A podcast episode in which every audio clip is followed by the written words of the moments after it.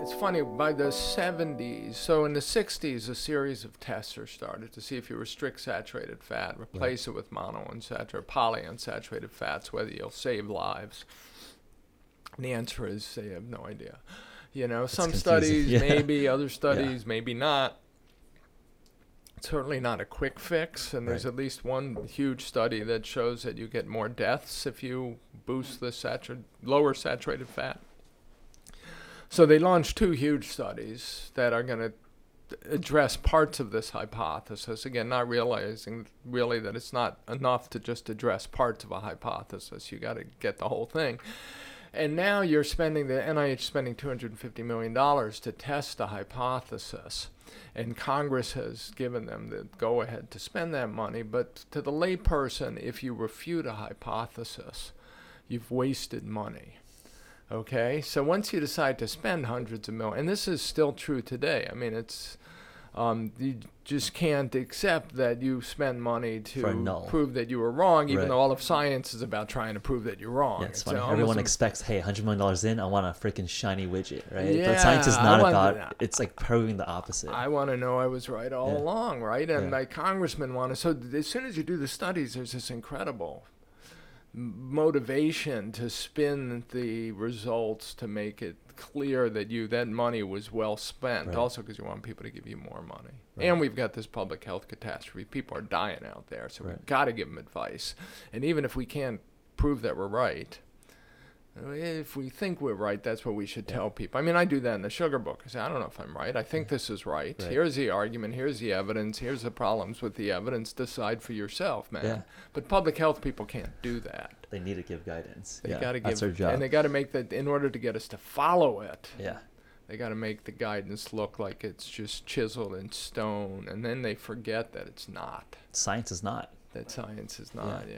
Yeah, I'd love to hear that case. Like, I I think that's like a great sort of way to frame it. Like, you almost litigate, like, an, on, a, on a criminal justice system. Like, here are the facts, and let's litigate it from. I think that's more understandable for lay people, right? Like, let's Well, litigate also- this. you know, if I could solve one of the things in an ideal world, like if you have any wealthy uh, people who listen to this, yeah. what would I do to solve this? One of the things I would do, because again, one of the problems here is you got a journalist saying, you know, the fundamental bedrock dogma, not just of obesity research, but a lot of nutrition, is this calorie thing, and it's not even, you know. Uh, Wolfgang Pauli, the physicist, but it's not even wrong. It's so meaningless. Okay, it's just it's the wrong paradigm. You can't make any progress. We don't. So who's going to believe? I mean, really, what are the chances that I'm right? No matter how many people I say have also said this. Right. What are the chances that the journalist is right? So what I'm always hoping is if I'm right, there are still some very good scientists in the world. You can get them. They would see it the way I would see it. Yeah. So I want a jury trial of my. I, let's say they're not even my peers. They're far better than my peers. I want a jury trial where the jury is 12 exceedingly smart scientists without bias. Hmm. Okay, just like you want your jury to be unbiased. And then you have a defense team and a prosecuting team. And those teams present evidence.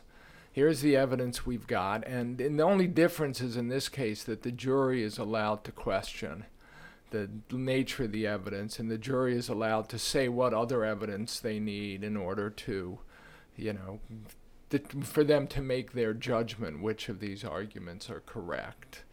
And I think if you had that kind of institution, so what we have today is consensuses formed based on the thinking of the leading people in the field, but the leading people in the field invariably have a kind of groupthink, whatever the science is. It could be anything from cosmology to the kind of nutrition stuff we're talking about. The way you become influential is in and move up in your field is to think like your colleagues. We all have this problem that we think people are smart who agree with us, right? They It's so- sort of ego. I mean, that, Yeah. that's just life, right? You have to. People reward. Well, it also benefits yourself, right? Like if other smart people think the same way I do, clearly I'm smart too. Well, that's true, but also if they think the same way I do, then clearly I think they're smart. Yeah. So, and they're the ones Yeah. I promote, and they're the ones I respect, and so it's very easy to form a consensus around a. And I, and I think that oftentimes we're sort of all sort of living in our little bubbles. Yeah. Like just with what happened with the recent election. I think there's factions of the United States were surprised by the result because we're all sort of getting information from so many sources, so Right. we're kind of in a bubble. And I think that just with medicine, I feel like there is certain bubbles, like institutional bubbles and research bubbles. Well, it's funny when you do as a reporter when you address these. So there's some fascinating concepts I came by. I kind of do this sort of blanket reporting where I, I just talk to people and talk to people, hundreds of people, until finally nobody can mm. recommend anyone else I should talk to. I haven't spoken to, or nobody has said anything new to me that I haven't heard for like 20 interviews. But you never know if you're trapped in a bubble. Mm, until So you actually go out and talk to everybody. Well, but even then, there are alternative there are concepts like in nutrition. One of the interesting concepts was that the liver is the sense organ that basically is detecting whether or not we have enough energy available in our body, and then signaling to our brain through a variety of mechanisms whether or not we should pursue food-seeking behavior, feel hungry, or inhibit food-seeking behavior. And it's fascinating theory, and it makes a lot of sense. And there are about, you know, four labs that were looking into this back in the 80s, and then it kind of vanishes. Did it vanish because it was refuted, or did it vanish because these four labs could never get enough other people who are, you know, far more centrally focused to uh, pay attention? And so you're constantly finding these concepts that live in these little bubbles inside these bigger communities. When I first discovered, we, you know, if we talk about cancer, the link between insulin and IGF and cancer, and so this had come out of diabetes research because the, the diabetes people who studied insulin and insulin-like growth factor. And when I first started looking into that in the early 2000s, I mean, again, it was fascinating, and some diabetes researchers believed it, and they told this interesting story. And some of the work was done by a guy who won a Nobel Prize for other work, so that was a good, you know, sign that it wasn't crazy. But now I had to find people in the cancer research community who had who knew enough about it to comment on whether it had any problem did, because it existed in a bubble. Right. And I went around and around, and finally, I found one guy at MIT who's uh, Robert Weinberg, who's writing a book. Uh, he was writing his first uh, textbook um, at the time, and he had to learn about in order that, to write the textbook, even though it didn't end up in the textbook. And when I first spoke to him, he only knew half of the story. I had to tell him the other half of it because he hadn't gotten into that bubble with his research. I talked to a few Nobel laureates; they just didn't know about it. Now Right. they do. Now it's spread to the point that you can get informed opinions from outside the people who do it. But I think the internet has really enabled and accelerated that, right? I think that's like one of the interesting points today, where like smart people that don't necessarily have all the Ivy League degrees can actually look at the first liter, you know, the actual literature, well, and, and start engaging with other smart people and like and find find the truth, right? Yeah. Beyond like these gatekeepers of knowledge. Well, that's the thing, and they used to, the gatekeepers used to be they're, they're consciously or unconsciously they just they determine what we knew. So Right. when the medical community, for instance, decided that Atkins was pushing quackery, it existed only in the land of quackery for Right. 20, 30 years. Journalists weren't going to write it up as something other than that Right. because they weren't going to take the chance of looking like. So. Yeah, the internet begins to spread this information around beyond the gatekeepers. I mean, it's both good and bad because we saw what happened in you know the recent election where you get you know you choose what uh, source of information you want, so it can spread quackery or you know alternative facts as easily as it could spread Yeah, it's real basically quack. rocket fuel on like interesting sparks. Yeah, and it could be used for good or, or, or truth, or it can be used for like, hey, some quackery so it Yeah. spread really. but it definitely it democratized Right. the spread of information. It took so you could learn about these diets. I mean, if you think about how ketogenic diets first started getting studied, so there's some studies, you know, in the 70s. and- epileptic children. No, right? well, not just um, Okay. taking it. They studied as a as a diet, weight loss or performance diet. Um, Phinney Eh, Volek, or talking about Phinney and Volek, or yeah, Phinney and Volek's work. Phinney's work back then. Volek came later. So then, in the late '90s, after it was clear there was an obesity epidemic on their hand, uh, people, doctors, physicians, would have patients go on these diets, and the patients and, and they go on these diets against their will. You know, the, the doctor would say, you know, you can't go on Atkins. It's going to clog your arteries and kill you and make you fatter. And they'd do it anyway. And they'd come back like six months later having lost 30 pounds. And they'd do a cholesterol profile. And lo and behold, their lipids had improved. Right. And some of the doctors just said, well, you're still killing yourself. But a few of them said, Jesus, this, Hey, this is, is interesting. fascinating. And decided they would study it. So just the, you know, this was kind of pre-internet, but just because of the popularity of Atkins, you had it start to spread around the gatekeepers. And then once the internet comes crashing in, it's like now anyone can learn, regardless of what their doctor says. You can learn about it. You can see the experience of others. You could find Right. out what happens. You could try it yourself. You could talk about, you know, you could find the chat groups online where you can Right. discuss how to do it and what to do. So it does definitely. Um, I think one of the reasons why so it's you know when I get discouraged by the the responses from the establishment and their just you know fierce belief that obesity is an energy balance disorder, um, you just see that this this intervention just keeps growing and think growing it's actually because helping it's, people well, it's so effective. It's so remarkably effective. Not for everyone. right. But compared to drugs, man, it's, a, like a Oh, miracle absolutely. cure. I mean, I think just like from our community, the We Fast fasting community, I, I know personally, like you know, you know, Dr. Lamb, you you know, stuck you know to the dogma of like, okay, diabetic type twos, insulin, Right. and I think when we were talking about this before, like people just got fatter and worse, right? Because insulin is a fat storage home hormone, Right. And you're basically like giving an alcoholic more and more alcohol to treat their alcoholism. Yeah, but Yeah, this I- is Yeah, I think I think one of the interesting things is like one of my do- uh, uh, mentor would say, you know, don't treat the number, treat the patient. right. And I think that in, in diabetes, I think it was one of those, you know, come to Jesus moments where, you know, we've been when when we check someone's hemoglobin A1C, we're really checking for the point in which doctors are going to start treatment, right? Right. Because insulin resistance is is a spectrum.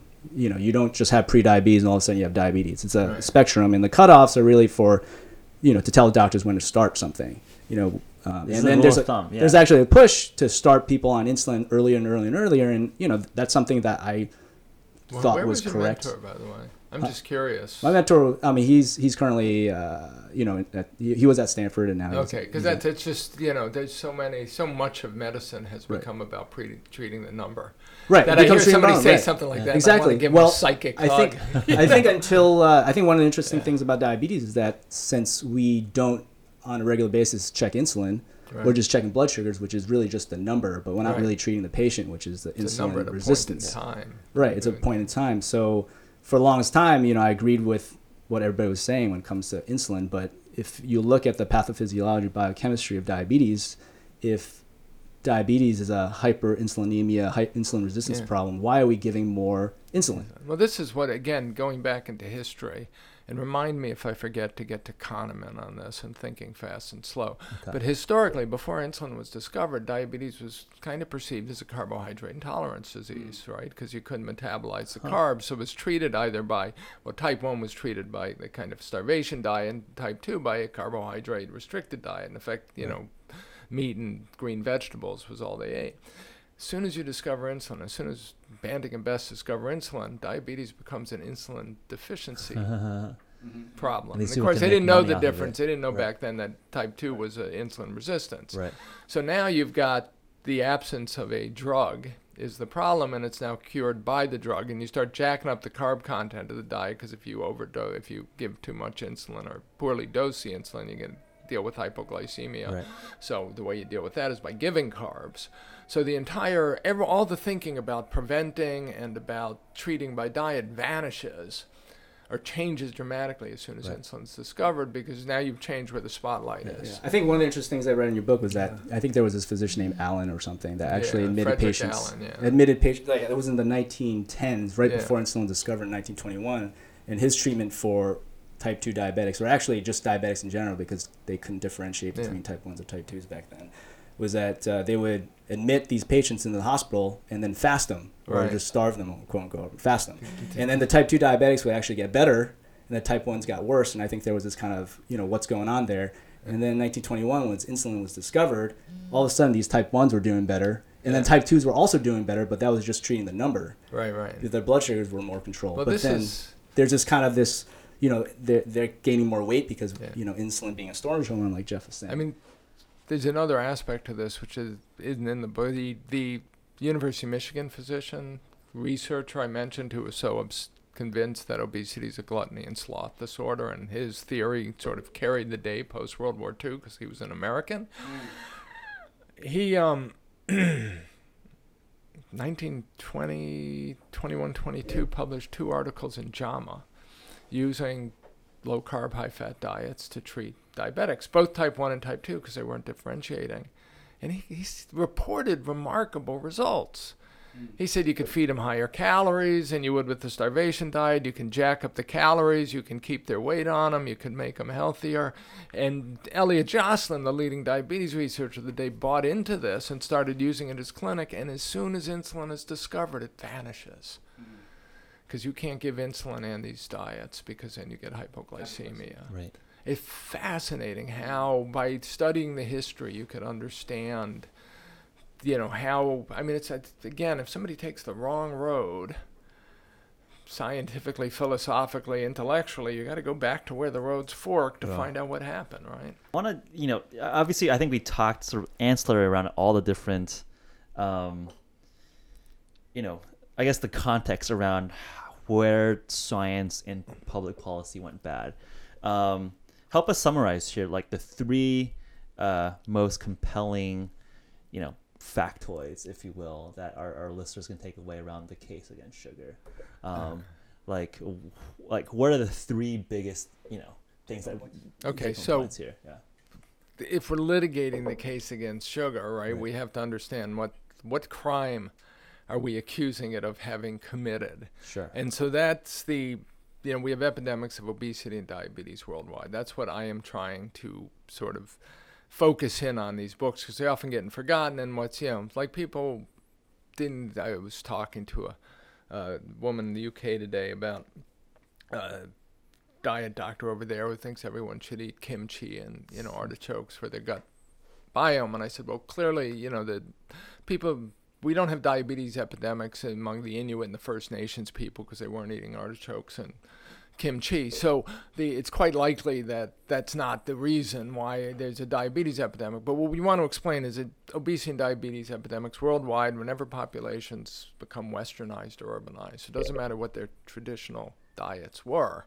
It could be anything from you know Southeast Asian diets with a lot of rice to Inuit diet with a lot of caribou and whale meat to Maasai diets to pick a diet when they become westernized and urbanized. So the if it was chronic diseases we were talking about, the vector of the chronic disease, the I mean infectious diseases, the vector would be the Western diet, right? So Or is it Western lifestyle being devil's advocate? Yeah. Something with Western. something diet or lifestyle. Sure, There's okay. something about it that's causing these diseases. Just like you know, we could say when a you get a cholera epidemic, there's or a, uh you know the plague, and it's particularly bad in in tenements. That it's the rats or the cockroaches. One of those is a vector. But now we have to identify the agent. You know, what is it that the vector is you know, what is it in the vector that's giving us the disease? And so what I'm arguing is sugar is the agent. So first of all, it's always at it's always at the scene of the crime. Going back now to a criminal justice metaphor, and whenever you know, sugar is an absolutely vital part of any nutrition transition, and you can increase in sugar consumption, and it doesn't matter whether again it's we're talking Southeast Asians or Inuits or Maasai or Hunza in the Himalayas. They become urbanized, westernized, they eat more sugar. Sometimes you can find populations that don't eat you know, have manifest obesity and diabetes epidemics without eating vegetable oils or ultra processed foods or, you know, are extremely physically active. So we don't have to blame. We can rule out sedentary behavior if you're a believer in that, you know, whatever causes these epidemics in one population causes it in all of them. So that's how. Um, so sugar is always at the scene of the crime and then talking type 2 diabetes insulin resistance metabolic syndrome we're talking you know the insulin resistance and uh, some very good research suggests that insulin resistance starts with hepatic insulin resistance uh, insulin resistance in the liver and that starts uh, or at least associates with the accumulation of fat in liver cells, and particularly a type of fat called diacylglycerol, which is two fatty acids in a glycerol molecule instead of three, as in triglycerides. So, and then the fructose component of sugar, sugar and beet and cane sugar and high fructose corn syrup are, you know, glucose and fructose in roughly 50 50 mixtures, and that fructose is metabolized in the liver. So it's sort of it's at the scene of the crime in the body, and it's also metabolized because of the glucose in a high insulin environment and a high blood sugar environment. And when you do that, and you do it in high doses, as we do in Western diets and lifestyles, um, you end up with converting the fructose to fat. So, you know, again, my very simplistic journalistic first principles understanding it's always there. And historically, when people noticed diabetes epidemics beginning to emerge, they invariably said, hey, man, the sugar consumption's skyrocketing. Yep. Maybe it's the sugar. And now you have it in the right organ, you have it with the right weapon. We don't have a smoking gun because those studies are really hard to do. So I think I could get an indictment. I'm sure I can get an indictment. I my book is an indictment. I, could I get a conviction? It depends on how much I could sway the jury with circumstantial evidence and ambiguous data. Right.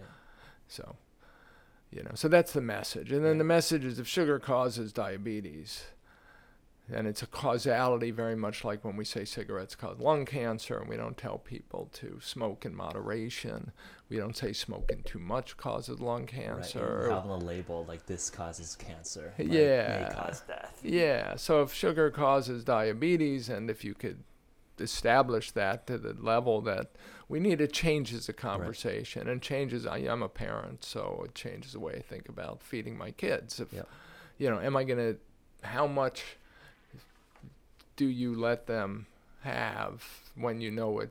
If they get this disease Yeah, how does it practically? I'm curious. You know, practically, then, like, obviously, you're you're coming in from a historical perspective. yeah. How, you know, how- you know, do you eat no sugar now? Do you have no carbs? Like, what what is the day to day life in Gary's household in terms of food? Yeah, um, I yeah, I well, I really haven't been eating sugar or much carbs for about 15 years. So I was doing the research for good calories, bad calories. I had tried Atkins diet as an experiment, and at least for me, it was very effective. Right.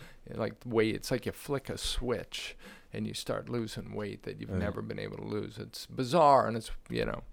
I think it's a it's an absolutely necessary phenomenon to under, really understand what happens on these diets. But um, anyway, then I fell off. Then I started doing the research for good calories, bad calories, and it was clear that to me that this was a healthy way to eat and that I would benefit from doing it. And as I understood the science underneath it, which not even Atkins, you know, a lot of these people for a variety of reasons never really nailed what I think was the critical part of the science, which is the insulin axis. Um, the uh, you know I stayed on it, so I, I haven't eaten. Uh, I don't eat starches or grains for the most part, and whenever I get suckered into the paleo story and try to have a little bit of a sweet potato for dinner, I end up going into a food coma like 30 you- minutes later and. I'm sound asleep and it's the same phenomenon that used to happen when I was a kid on Are you know trying to like load up on fat, like additional fat? Ah, I mean, I drink. I've lately gotten addicted to bulletproof coffee, Okay, and so I'm a little bit worried butter- about it. butter, yeah. yeah, you know, just because I'm not sure we evolved to drink hot coffee and MCT oil, no matter how much it might. and it's interesting because I really now I do like I wake up craving it. It's like a regular cup of coffee is. I travel with you know travel packs of coconut butter from Trader Joe's, coconut oil. Actually, one of the things I wanted to talk about Yeah. was uh, I think in our group, we one of the things that we do as a group is that we do intermittent fasting. right. And so once a week at, uh, you know, our We Fast community does like a 36 hour fast, and we've hosted, you know, seven day fasts Right. um, on a regular yeah, yeah, basis. I'm curious about like Yeah. your thinking as, around as a there. skeptic, you know, I've heard in other podcasts, you know, you're like, you're like a healthy skeptic regarding fasting. So Yeah. just wanted to hear what you thought about it because from my experience, oh, I actually came to your work, low carb, high fat, Right. ketosis, ketogenic diets after actually reading about fasting. Because when I w- oh, looked into fasting, I looked into the biochemistry and, you know, ketosis seems to be this thing that Yeah, you want no, to I think it's interesting because, And- like, if you think that you know sugar is affected by hormones, or is a hormone is, is Yeah. or obesity is a hormone related thing, clearly intermittent fasting affects a lot of hormonal responses. Well, that's well. the thing. So, So I don't like think a, it's a very a- similar mechanism. But I'm curious, like, Yeah. Well, that's the thing. differentiate So and distinguish. it's a way to you know I don't see it as a way to eat less calories, the calorie reduction. I see it if it works, um, you know, it's going to work through eh, probably the insulin IGF axis among keeping Yes. it, it lower longer and Yeah. allowing all these processes to occur that are inhibited when insulin and IGF are elevated. Um, my skepticism is well first of all you just never know you know i mean But like the argument of going back to history, right? It's, uh, like, well, our our ancestors have gone through feast and famine situations, they did, but, but- now we're constantly eating. But they went through feast and famine far more after agriculture was discovered than before. so you know, hunter gatherers. One of the I I have a very resilient because they hunt and gather so many different foods that their food supply is thought to be far more resilient than agriculturalists and monocultures where your entire crop can be wiped out by a famine. Um, so I'm not quite so convinced that it was a you know, it was a, a, a required Adaptation part. But I do think that people, you know, when they're not eating carbs, it's certainly a lot easier to skip meals, right? Because your insulin's low anyway, and Right. you're, you're, you know, you're burning your own fat. You have much more fuel available to burn, so you Right. can go longer periods. Um, so I can't imagine it having. Um, the negative side effects in that sense, the way you know, if you were saying take this, you know, great new chemical, like it's another one know, of these things where you stop doing something, right? Like Yeah. stop eating carbs is like stop eating. Period. I mean, Yeah. different degrees of stop doing something. Right, right, exactly. Yeah. So in that sense, my skepticism comes in in terms of, you know, are there real benefits that are long lasting if you continue to do it and can and do the people who swear by it today are they going to be so I know from personal experience and again this is what I see that it's very easy to, to maintain a low carb lifestyle if you happen to like things like you know animal products and bacon and butter. Yeah. um, doesn't mean it's not going to kill me though but it's easy for me to maintain. I worry that like five years from now, intermittent fasting will have been what you did in 2017 because it's just easier. It's, you know, for whatever reason, it doesn't, it, it requires more of a sacrifice and the benefits may not That's be funny. as 'cause I would say it's the opposite. I think it's being disciplined for short bursts is easier than never have a beer or a pizza. Well, and that's one of the interesting things. Which So, so it's like it's can, funny. It's like basically, Yeah. I think like the, very similar mechanism how these both affect. Right. I, I agree. I think it basically both on underlying mechanisms like Yeah. reducing insulin, increasing the sensitivity towards insulin, and Yeah. reducing IGF one.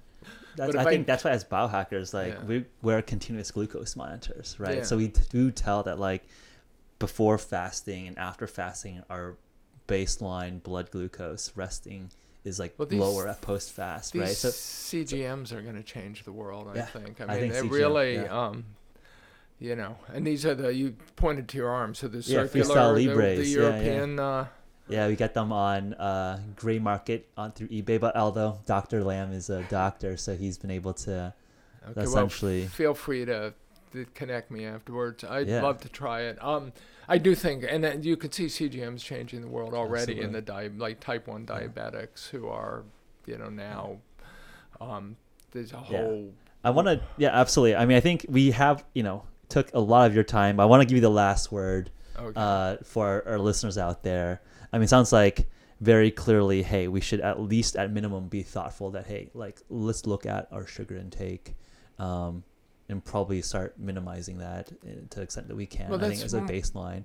Any other sort of, I'm curious, either any other like last remaining points to help push in the awareness of this broad, I think, pattern that we think will. Be, I mean, I think we all agree in this room Yeah. that like su- big sugar will look like big tobacco in Yeah. 10, 20 years. I think that that's kind of will be a part of our mission here to help ex sort of experiment that message. Um, what's next on your radar? If there's something that's interesting else on that radar that you're looking at, or if there's hey, like we should focus on the sugar uh, epidemic. Well, again, I, give you the last know, word to me, it's the sugar and the, the white flour basically are the. I mean, sugar first, and then the refined grains second Right. are the problems with modern diets. And you know, again, I have people who are sort of constantly a little upset with me that I don't buy into the vegetable oil Right. story the way they do, and I just I find the evidence less compelling. But I don't know, maybe vegetable oils are just as bad, or they cause it maybe, you know, they cause a different issue or a different part of this issue. Um, I- think everyone could be healthy. One of the interesting things you pointed out is, and I'm thinking back to when I was younger, and so much of my work was fueled by sugar rushes. So sugar and caffeine's an incredibly powerful, you know, drug. Whether it's in the form of a Coke or a Dr Pepper or an energy drink, and it's sort of you, you know, back in the days when, like, this is all you do. It's you don't really care. Part of being young is like I don't care. I drove motorcycles. I took drugs. I you know boxed. I did a lot of things that were stupid in retrospect, and that I'm probably paying for still today. But the question is, how do you? So if you want the cognitive potency that you get from the sugar rush without the sugar, and this is where things like bulletproof coffee or maybe intermittent fasting or certain Nootropics, ketosis right. Is if you find that you're you know you're working at a high cognitive level without having to yeah i remember writing a screenplay once when i lived in la with a friend. We used to get together to collaborate. We'd get together to meet at you know annie's pretzels. And you'd get one of those like sugary pretzels and they were delicious. And i would like i was you know my iq went up 30 points You for like the next hour and a half. Right. and then i would crash. I would literally go okay i'm done. That's all you get you know? Right. And th- th- this is what we do when we're young. Right. I wasn't even that young then. I was probably late 30s. But anyway, it's an effective way to push. Yeah, it's a, it's a performance enhancing I think it's a nice way to sort of Yeah. wrap up here, right? Like just Yeah. multiple levers that operate our human system. right. And I think at minimum, right, we should be aware of exactly how all these affect us short term and long term. Gotcha. Yeah. Appreciate it, Gary. Thanks so much for your My time. pleasure. Yeah. Thank you, guys. Cool. That was a really fun conversation with Yeah, Gary. really good time. I know he is sort of a personal hero of yours after you, know, you, ha- you have his books and we got him to sign the books just, just before he was able to head out. Um, yeah, your quick thoughts on like, you know, what you thought was most interesting, um, immediate re- feedback here. Yeah, I mean, I think that it was nice to just hear about his like personal journey through uh, the last. You know, he of all people was was able to kind of really dig into like the nutritional science, and I think that very few people actually have the opportunity to be able to dig. And I think that he provided an, an interesting alternative perspective or hypothesis to you know what is essentially mainstream. So I think that you know hi- hi- his his uh, his ability to be able to you know think about stuff like critically and be pessimistic about things, but then reevaluate. I thought was kind of an interesting. Yeah, thing to me, I thought um, he did.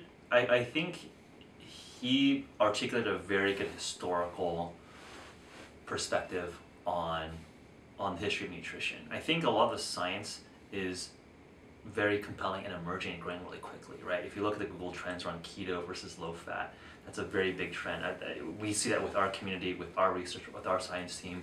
Clearly, a lot of benefits around fasting, uh, low carb, high fat, all these sort of interventions. So, I don't even think it's alternative as much as this is the truth, and I think he's a very good voice in helping paint a historical context around it.